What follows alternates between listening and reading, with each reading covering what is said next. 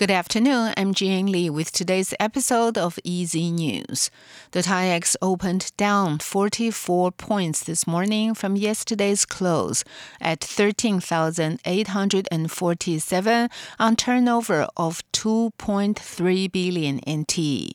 The investor sentiment is expected to be low key today as stocks closed lower again on Wall Street overnight but still managed to hold onto sizable gains for the week.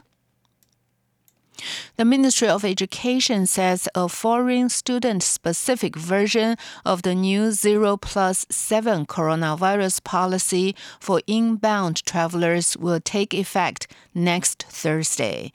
According to the ministry, the policy means that international students will not be required to undergo mandatory quarantine on arrival, but they will need to observe seven days of self health management. Education official Liao Xinguo says the new policy will apply to about 6,000 students who are slated to enter Taiwan by the end of the year. Liao says foreign students may attend classes physically during the seven day self health management period, as long as they provide their schools with a negative rapid test taken within the past two days. However, they will be required to eat alone or with designated individuals such as roommates or housemates who are also observing the same seven day regulations. The Taoyuan Metro Corporation says passengers traveling to and from Taoyuan International Airport who transfer between the MRT circular line and the airport MRT will get a 20% fare discount from next Thursday. The discount will be in effect for one month. The discount will be applicable to passengers going to and from either of the two terminals at Taoyuan International Airport via a transfer at New Taipei Industrial Park Station, which is served by both the Circular Line and the Taoyuan Airport MRT. The Taoyuan Metro Corporation said earlier this week that express services on the airport MRT will be resumed on weekends and during off peak hours on weekdays beginning October 13th. The interval between trains will be 30 minutes. But peak hour services on the airport MRT will still see intervals of 15 minutes for both the express and commuter trains.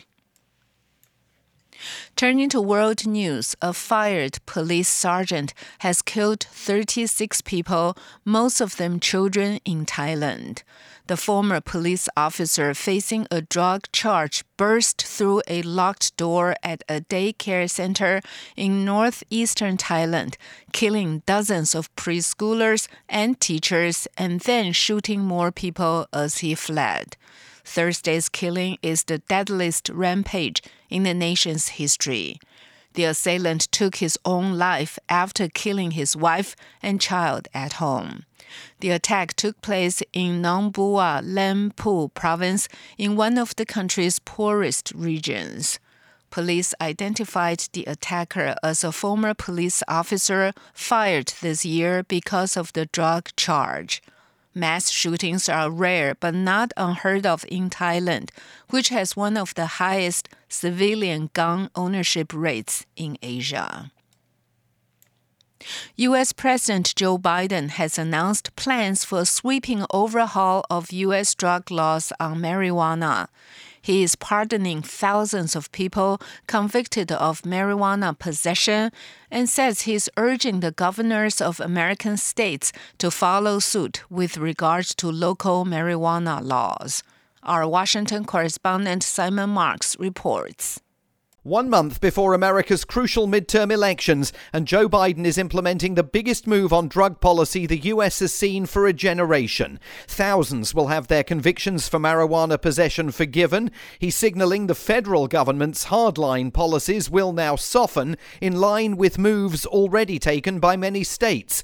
And he's asking his health secretary to review the classification of marijuana. At the moment, it's in the same outlawed category as heroin and LSD.